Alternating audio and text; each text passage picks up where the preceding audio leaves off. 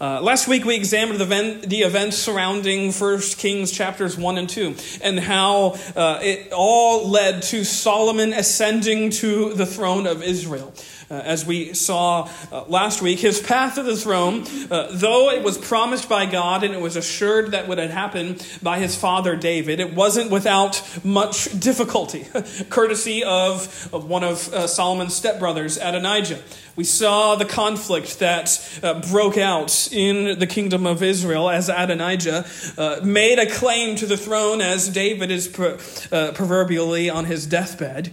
And we saw the con- conflict and the confusion and the chaos that resulted in that moment.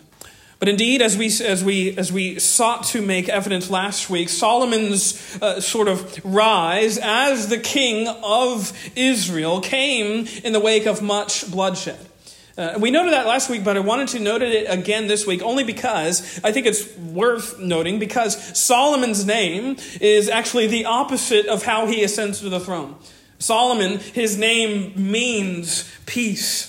It means uh, one who is a peacemaker, so to speak. It's indicative of the change that's going to happen. Uh, as Solomon takes the throne, his reign is going to be a peaceful rule, a peacemaking rule, very much unlike his dad's.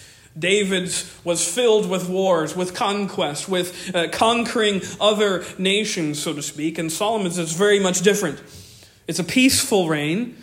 And that's uh, so it comes from his name, but also there's a national sort of uh, experience of peace for Israel too. But as we'll consider in the next couple of weeks, that peace comes at a great cost a great compromise, too. I'm getting ahead of myself, but that's okay. Um, it, I think this is evident in verse 1 of our text this morning. It's sort of hinted at. At the beginning of Solomon's rule, we're given a small hint at the cost that he is seeking to pay, that he's willing to pay in order for Israel to experience peace. Notice it says in verse 1 And Solomon made affinity with Pharaoh, king of Egypt, and took Pharaoh's daughter. He's making a treaty, he's making a peace peace treaty, so to speak, with Egypt here in taking one of his daughters to be one of Solomon's wives.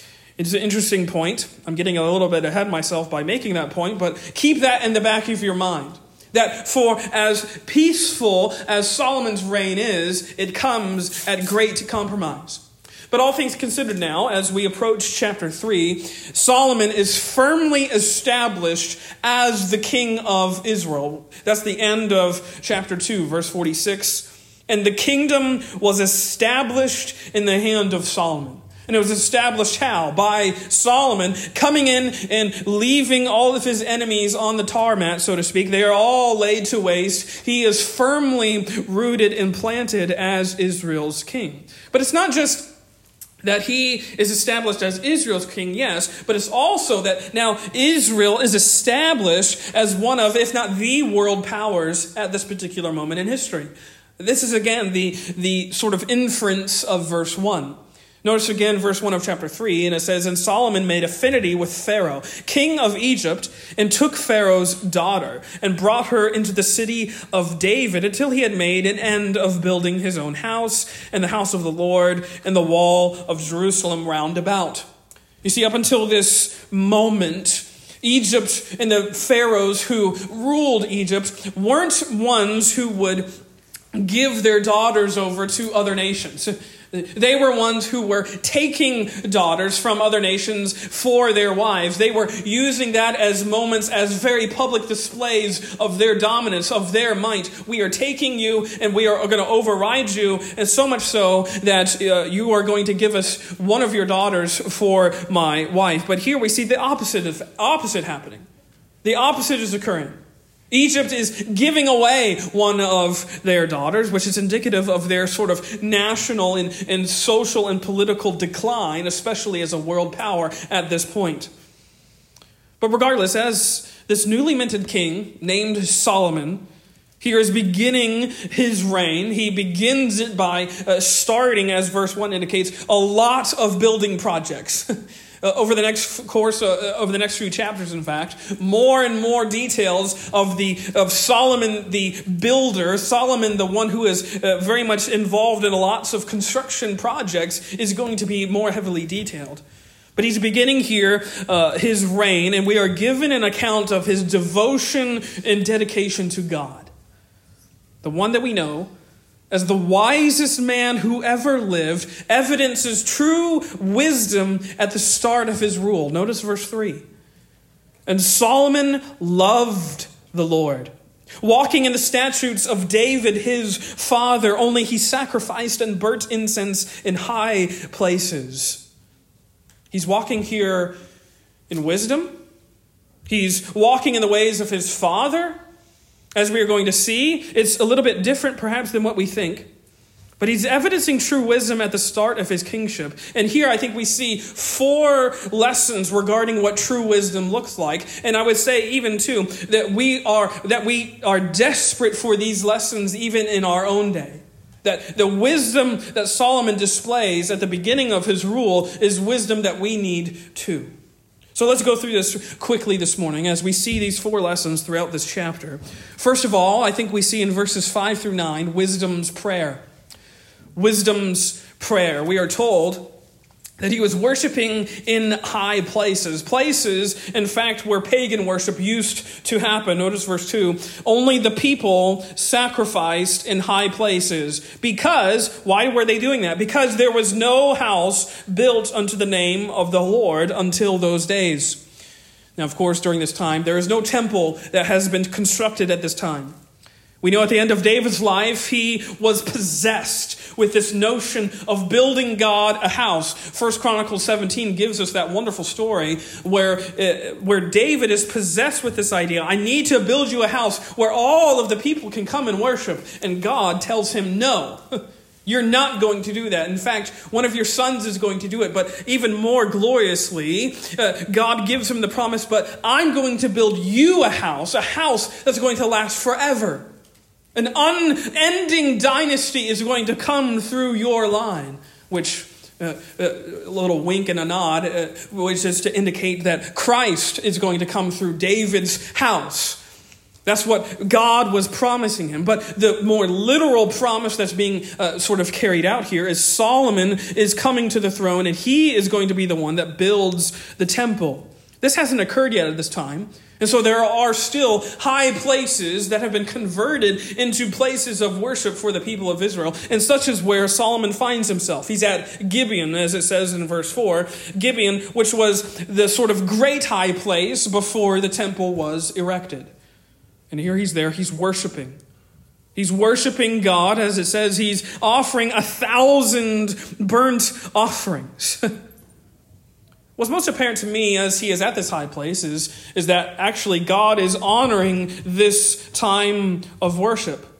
He's accepting this time of worship, yes, even though it's at an old pagan high place, he's honoring it only because we know that he appears unto him in verse 5. And Gibeon, the Lord, appeared to Solomon.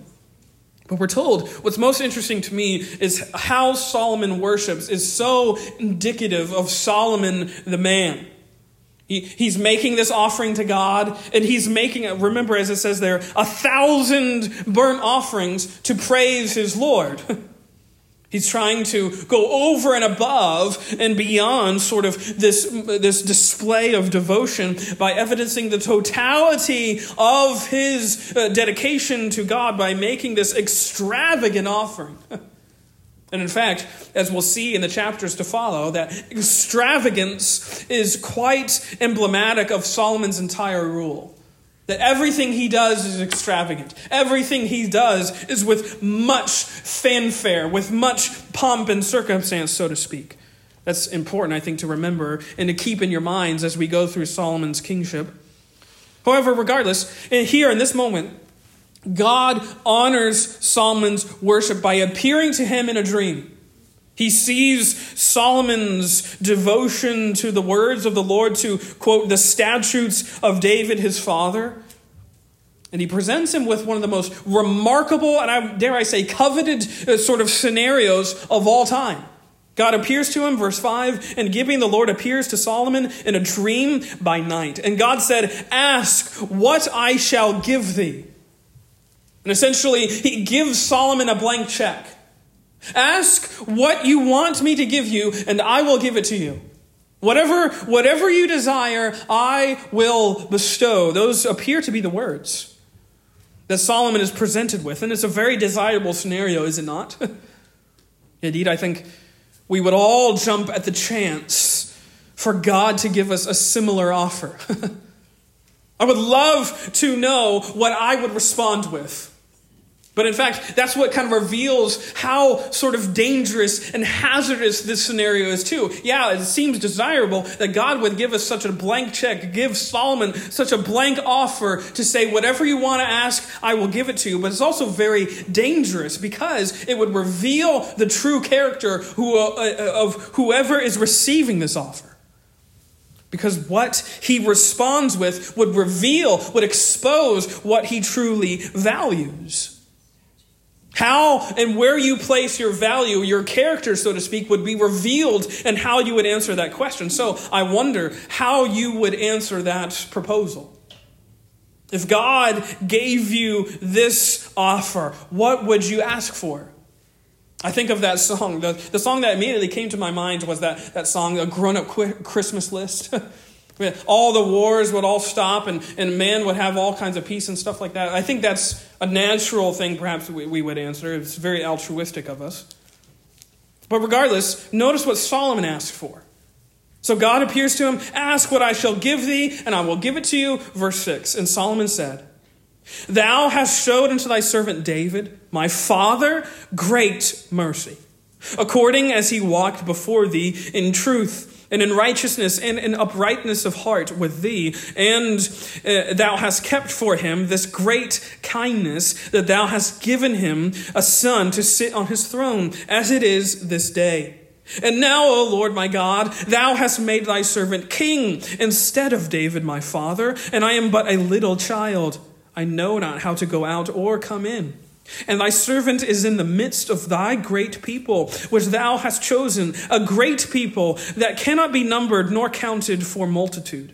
Give, therefore, thy servant an understanding heart to judge thy people, that I may discern between good and bad. For who is able to judge this, thy so great people? He prays for an understanding heart, wisdom discernment, as he says there in verse 9, judgment. I want to be able to judge and rule and wisely lead your people with your judgment, with your discernment, with your wisdom. So he prays and he asks God in a remarkable display of humility for God's wisdom to fill him. To fill him as he rules God's people. It reveals quite remarkably to me, in fact, the honest intentions that were in Solomon's heart to rule God's house faithfully. God, uh, or excuse me, Solomon started off well. He was walking according to the statutes of David, his father. He was here uh, uh, walking according to humility, understanding that he could not do this task. This so great amount of, of a weight was set before him, and he could not do it in his own ability. He needed God's wisdom. As he says there, give therefore your servant an understanding heart. See, through this prayer, this prayer of wisdom, he understands that he's not king because of himself. It's not because of his own abilities. He hasn't demonstrated some sort of extra special level of kingly dexterity that allows him to be the best one for the job. In fact, he likens it only to God's promise. Such as what he means in verses 6 and 7, where he's talking about the great mercy and the fact that you, God, have promised that a son of David would sit on the throne, and that's what's happening today. I'm a son of David, and I'm sitting on the throne. What you have promised has come about. And that's why I'm here. And he understands in the following verses that this task of leading these people is so great. It's too great for him. He needs wisdom. His humility, I think, is indicated just by the fact that he mentions and he calls himself a servant. Three times, in fact, in verses 7 through 9, he calls himself thy servant. God, I am your servant, and my particular service is leading your people. He understands the, the weightiness of this task. His assignment is no mere small moment of leadership. He is the one who has been now charged with leading God's covenant people. He's king and ruler and the ruler over the very people through whom God has promised all the way back in Genesis 17 that would bless the nations. I'm king over your great people. That's what he's getting at here. He understands this task. All the while, he's barely 20 years old. He says um, in verse 7 that he's but a little child. he's sort of using a hyperbolic expression of the fact that he's a young man. That this task is too great for him. It, it's beyond his level of experience, beyond his level of being able to handle it. So he asks for the one thing that could sustain him under this massive responsibility. He asks for the wisdom of God. Give me, your servant, an understanding heart to judge thy people that I may discern between good and bad. Here, through this prayer of wisdom, Solomon is evidencing a true humility before his God before Yahweh himself. He's evidencing that he understands this moment. And I would say this that this prayer ought to represent the prayer that we pray as well. This prayer ought to typify all of the prayers for wisdom that we pray too. Because you see, the wisest prayer that we could ever utter is that which recognizes our absolute dependency on God. That's the wisest prayer we could ever pray to God. God, I can't, but you can. God, this task is too great for me, but God, you are the one who can imbue me and indwell me and bestow upon me a wisdom which would allow me to discern how to navigate this task. This is Solomon's prayer. It ought to be ours as well. Ours, like Solomon's, uh, though we may not be ruling a nation, we're not great sort of world leaders of a world power, so to speak, ours is still a task that is way beyond our depth. The life of faith is utterly impossible without God. So often, though, I, am speaking for myself, I'm confessing to you, I like to think that I can do this on my own. Maybe you feel that way. Maybe you, you can go through your weeks and not realize your absolute and utter dependency on this great giver, this great God who is the Father of all lights, as it says in James 1. But so often we, we like to resort to living in our own abilities, living in our, in our own uh, gifts, living according to our own grit and strength. Confess that I've done that many, many times.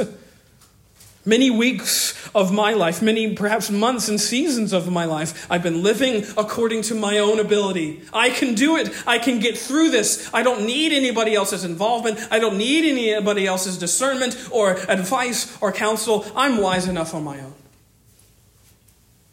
That's the life of unfaith. You see, this is why it goes against our nature to declare faith in something or even someone else, because it, it, it necessarily involves the admission that we are dependent. And as Americans, we don't like that. We're independent. We don't need anybody else. We don't need anybody else's involvement. We don't need anybody else's influence. The life of faith, though, is a life of dependence. And the great thing is, as was sung in that song, we are dependent on someone who is way stronger than us. Way wiser than us, who is way uh, more capable of, of carrying us through than we are ourselves. We are totally dependent on God's great mercy, as Solomon here confesses. You've shown my father great mercy. The inference of his prayer is, Show me now the same. And the wisest thing we can do is to pray for that. Pray for the wisdom to recognize that we are absolutely dependent on Him. We don't just need grace. We need the grace to see that we need grace. We don't just need mercy. We need the mercy to see that we are absolutely dependent on His mercy because our eyes are so blind. They are so fickle. They are so much going after their own ways. The prayer of wisdom is a prayer of dependence. May we all see that we are dependent on this great Father, this great and merciful God. That's wisdom's prayer, which is evidenced by Solomon. But notice, secondly, in verses 10 through 15, wisdom's promise. Because God hears this prayer of Solomon. He requests wisdom, and it pleases the Lord. Notice verse 10 and the speech pleased the Lord. That Solomon had asked, had asked this thing. He is joyful. He is so glad at the fact that Solomon had not asked for some selfish thing. That he hadn't asked for some self serving, self interested gift. By the way, we should take notice of every time the scriptures indicate that this thing pleases him. There's some other examples of that in the Gospels, but every time there's something that says, This pleases the Lord, that ought to raise our attention. We ought to be more alert. And here, this prayer of dependence is pleasing to the Lord's ears.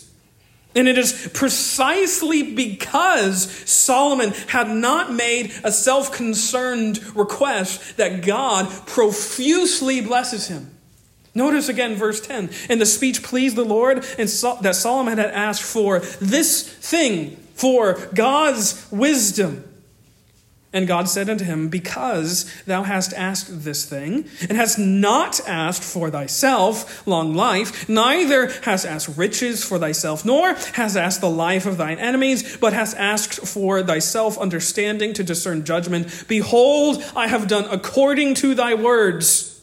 I'm going to do that, essentially says. Lo, I have given thee a wise and an understanding heart, so that there was none like thee before thee, neither after thee shall any arise like unto thee. I'm going to answer your request. I'm going to make you the wisest man who has ever lived up to this point and who has ever lived from this point. From now on, you will always be known as the one who has the most wisdom.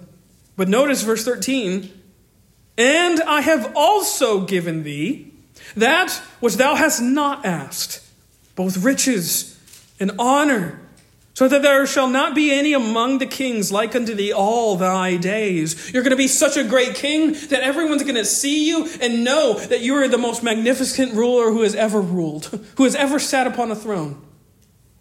No one's going to be like you, both in riches and honor and in wisdom. It's so fascinating to me that because Solomon had now asked for these things, that God gives him those things. because he had not asked to sort of have all of his enemies wiped out to secure his throne, he hadn't asked for riches to sort of secure his place, he hadn't asked for anything self serving. It was only that he might be wise, and therefore God loves to show off how much of a giver he is. He gives these things to Solomon. As we are going to see in the next few chapters over the next couple weeks, Solomon's rule is filled with opulence, filled with extravagance, filled with riches and things to the degree that we have, that it's hard for us to, to comprehend the type of wealth that he had. But I think what's indicated here is that what God loves the most is when he is seen and worshiped as the giver of all gifts. That's what he loves to be seen as. It's like a father, like a dad on Christmas morning who gets so much joy when his kids are playing with the gifts that he gives them. That's one thing that has struck uh, Natalie and I as, as we've had kids is just, uh, I get more joy out of seeing them enjoy something than me getting something. I want to see like the smile on my little girl or little boy's face as they're enjoying this new thing. And yeah, it may not be for long and they may go on to something else, but even still, the joy in that moment is still very rich and profound. I love to see that. That's your father. God loves it when you are, are enjoying the gifts that He is giving you, and you are enjoying them in such a way that you know that He is God, and He loves to be seen as this generous and ungrudging giver. That's James 1 5 again. That He loves to be seen that way. This is there's just this, this awesome sort of intimacy that this Father, this God has with us, that He loves to be seen as this giver of all things. And He's pleased in that. When we pray and live in this promise of wisdom, what, what is the, the promise of wisdom? Let me read it to you. It actually comes from Jesus' own mouth. It's a verse you're likely very familiar with Matthew chapter 6, verse 33 says this Seek ye first the kingdom of God and his righteousness, and all these things shall be added unto you. In a very real way, Solomon, this is indicative of what happens in Solomon's life. He sought first the kingdom of God, and all of these things were added unto him, according to this God who loves to be seen as the giver of all things, who loves to be seen as this very profuse giver. All these things were added unto Solomon. Praying for wisdom and seeking God first is a life of dependence. It's a life of seeing God as the giver. And that's how God blesses us. When we see that all that we have is because of Him, all that we have before us is because of this giving God. Solomon is off to a good start. He prays in wisdom. He has the promise of wisdom. But notice, thirdly, wisdom's purpose. Wisdom's purpose because God gives him this gift. Verse 15 And Solomon awoke, and behold, it was a dream. And he came to Jerusalem and stood before the ark of the covenant of the Lord, and offered up burnt offerings, and offered peace offerings, and made a feast to all his servants. Then came there two women that were harlots unto the king, and stood before him. So we have this scene now, a transition, a great transition, as Solomon is now gifted with this wisdom from on high. And he goes down and he comes back to Jerusalem, and now he entertains this audience with two prostitute mothers who are having a very concerning quarrel. It happens that now we are given this scene to sort of confirm uh, Solomon's gift of wisdom. Essentially, what you have here from verses 16 down through verse 27 is the account of two women who were living in a brothel, and they both end up getting pregnant at the same time, and they both end up giving birth only three days apart. So, very close in time, they welcome newborns into the world. And you have woman A, and she comes up to Solomon, and she accuses woman B of stealing her newborn while she was still sleeping because woman B had accidentally smothered her baby in her sleep. Very devastating scene. And then woman A alleges that woman B has realized this unfortunate event in the middle of the night and had replaced her dead baby with woman A's living baby. And of course, woman A comes to realize what has happened, and she tries to, when she tries to nurse that baby in her arms the next morning, and realizes this baby is not living at all. She, he is in fact dead. So Solomon now hears both of these women claiming that the only living remaining baby is theirs. They're claiming rights to this living child. And he proposes a very morbid solution. Look at verse 23. The king said, The one saith, This is my son that liveth, and thy son is the dead. And the other saith, Nay, but thy son is the dead, and my son is the living. So they're both arguing, they're both bickering, claiming to have rights over this son. And the king said, Bring me a sword. And they brought a sword before the king. And the king said, Divide the living child in two, and give half to the one and half to the other. A very violent scene. A very violent scenario that Solomon here proposes. Let's just compromise. Let's compromise. Let's cut the baby in half. That'll make you both happy because you both get half of a baby, and therefore everyone can be happy. of course, Solomon's intent, he knows all along that this would reveal something in the true mother of the child.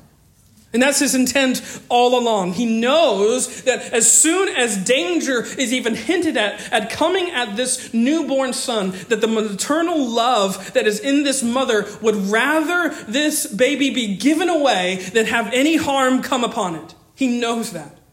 And such is what happens, verse 26. Then spake the woman, whose the living child was, unto the king. For her bowels, her insidest insides, yearned upon her son. And she said, Oh, my Lord, give her the living child, and in no wise slay it. But the other said, Let it be neither mine nor thine, but divide it. Then the king answered and said, Give her the living child, and in no wise slay it. She is the mother thereof. Very curious scene.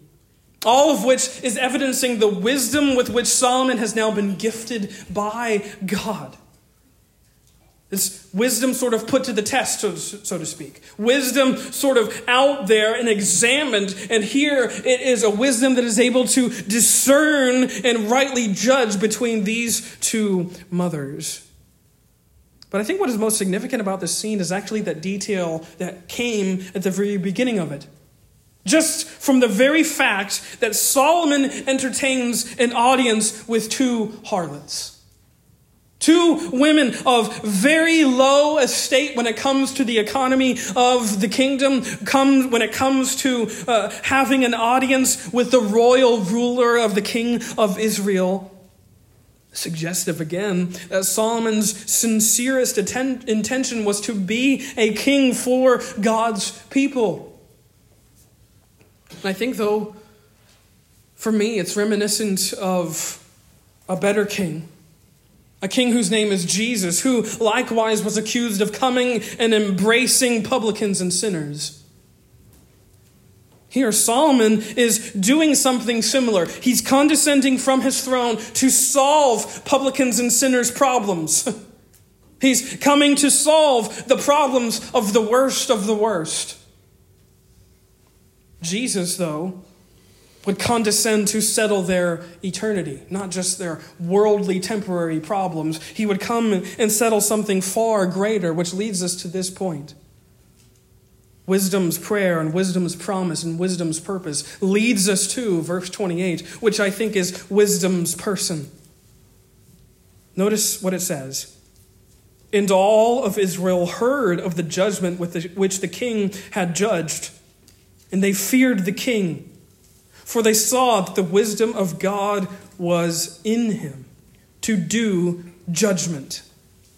So, all of Israel now hears of this amazing story of how Solomon is able to do judgment. He's able to judge rightly and quickly on matters in the kingdom. And word spreads fast. All of Israel and all surrounding them now hear of this great wisdom and insight that is now in this King Solomon such that kings and dignitaries from other nations are now flocking to soak up some of his wisdom.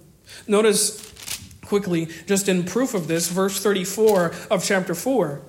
It says, There came of all people to hear the wisdom of Solomon from all kings of the earth, which had heard of his wisdom. He was greatly wise, greatly discerning in this gift that had been given to him from God, which is true and right to say. But for all of Solomon's wisdom, for all of his ability to, to do judgment, as it says here, to carry out justice, what we are going to see, and the tragic thing we have to keep in our minds, is that Israel is still left wanting. That Israel is still aching for one who would possess perfect wisdom and judgment and discernment. Such is the point we have to remember as, about Solomon's life, because the beginning here the beginning of it is not the same as the end of it. In fact, it's vastly different. Jump ahead. I want you to see this point. Notice the end of Solomon's life in verse, or excuse me, chapter 11. Look at verse 6. How unlike the young Solomon this older Solomon is. Notice verse 6 of chapter 11. And Solomon did evil in the sight of the Lord, It went not fully after the Lord, as did David his father. Look at verse 9. And Solomon was angry. Or excuse me, and the Lord was angry with Solomon. Because his heart was turned from the Lord God of Israel, which had appeared unto him twice, and had commanded him concerning this thing, that he should not go after other gods, but he kept not that which the Lord had commanded. Solomon's wisdom was not able to save him from himself. Solomon's wisdom was not able to save him from eventually leading to the fracturing of the kingdom of Israel. As Solomon here passes away, and as chapter 12 begins, we have the great divide of the nation of Israel into fractured kingdoms. Which leads us to say that wisdom's, or Solomon's wisdom and his justice, that with which he was given by God, point beyond themselves to one who was to come. Because you see, just like Israel, who is here caught up in the fact that this one had such great wisdom and insight from on high. We need someone who doesn't just have the wisdom of God, we need someone who is the wisdom of God. We don't just need someone who possesses insight. We need someone who rules in perfect judgment and discernment and wisdom. We need a king who would execute perfect justice. That's what Israel needs. We need one who would come and execute discernment in flesh and blood. We need God's wisdom in bodily form. To make it short, we need Jesus. He is God's wisdom in flesh and blood. Colossians 2 3, that it says that Jesus in him is hidden all of the treasures of wisdom and knowledge. Or 1 Corinthians 1 verse 30 says that Jesus himself is made unto us, yes, us today, wisdom and righteousness and sanctification and redemption. Jesus is our wisdom. He's the one who truly rules wisely. Therefore, the offer of the gospel that is before us fills the, the horrid vacancy left behind in the wake of Solomon's demise.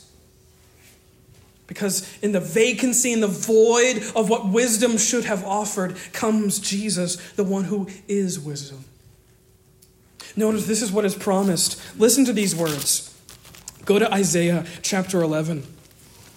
Isaiah the prophet is here speaking in such bold terms about one who was to come, this, quote, root of Jesse. Notice verse 1 of chapter 11. Notice the words that appear.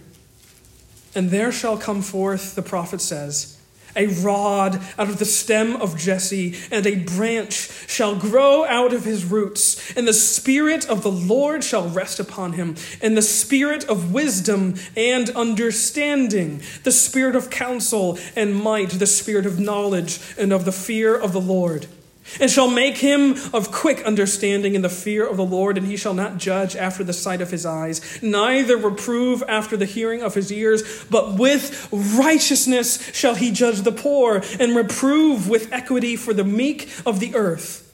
And he shall smite the earth with the rod of his mouth, and with the breath of his lips shall he slay the wicked. And righteousness shall be the girdle of his loins, and faithfulness the girdle of his reins. The wolf also shall dwell with the lamb, and the leopard shall lie down with the kid, and the calf, and the young lion, and the fatling together, and little and the little child shall lead them. And the cow and the bear shall feed, their young ones shall lie down together, and the lion shall eat straw like the ox. And the sucking child shall play on the hole of the asp, and the weaned child shall put his hands on the cockatrice's den. They shall not hurt nor destroy in all my holy mountain, for the earth shall be full of the knowledge of the Lord as the waters cover the sea. And in that day there shall be a root of Jesse, which shall stand for an ensign of the people. To it that shall the Gentiles seek, and his rest shall be glorious. That's Jesus. That's the King of all kings, the King in whom true wisdom and understanding and discernment is found.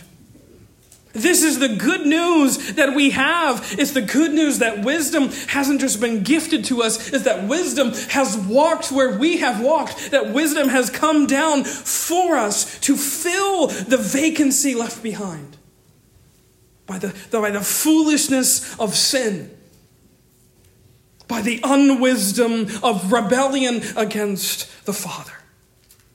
This is Jesus Christ, the King of all kings, as seen in the absence of Solomon's reign. Where he should have ruled in wisdom, he eventually ruled in a decadent reign that resulted in division. And how unlike this is in Jesus, who is true wisdom and who will not divide, but will bring people together, will bring, yes, not just his people, but all nations. He is the ruler over them. Which leads us to say this that Jesus is the person of wisdom. He is the true and better Solomon, the true and better son of David, who not just possesses, but embodies perfect understanding, perfect judgment. We need this king. This king who was way better than Solomon, who is way better than any other king that rules after him. This is, again, the king of kings, because in him reigns wisdom. In him is this glorious kingdom going to come about, where righteousness is how it is founded upon. Because he is a king of wisdom and righteousness. May we pray for this person of wisdom. Pray to see our desperate need of Him. Pray to see that the promises that He gives to us are promises that are fulfilled in Jesus, and He alone is our ruler. He is our authority, He is our King. May we pray to be dependent on this true and better and wiser monarch, King Jesus. Let us pray.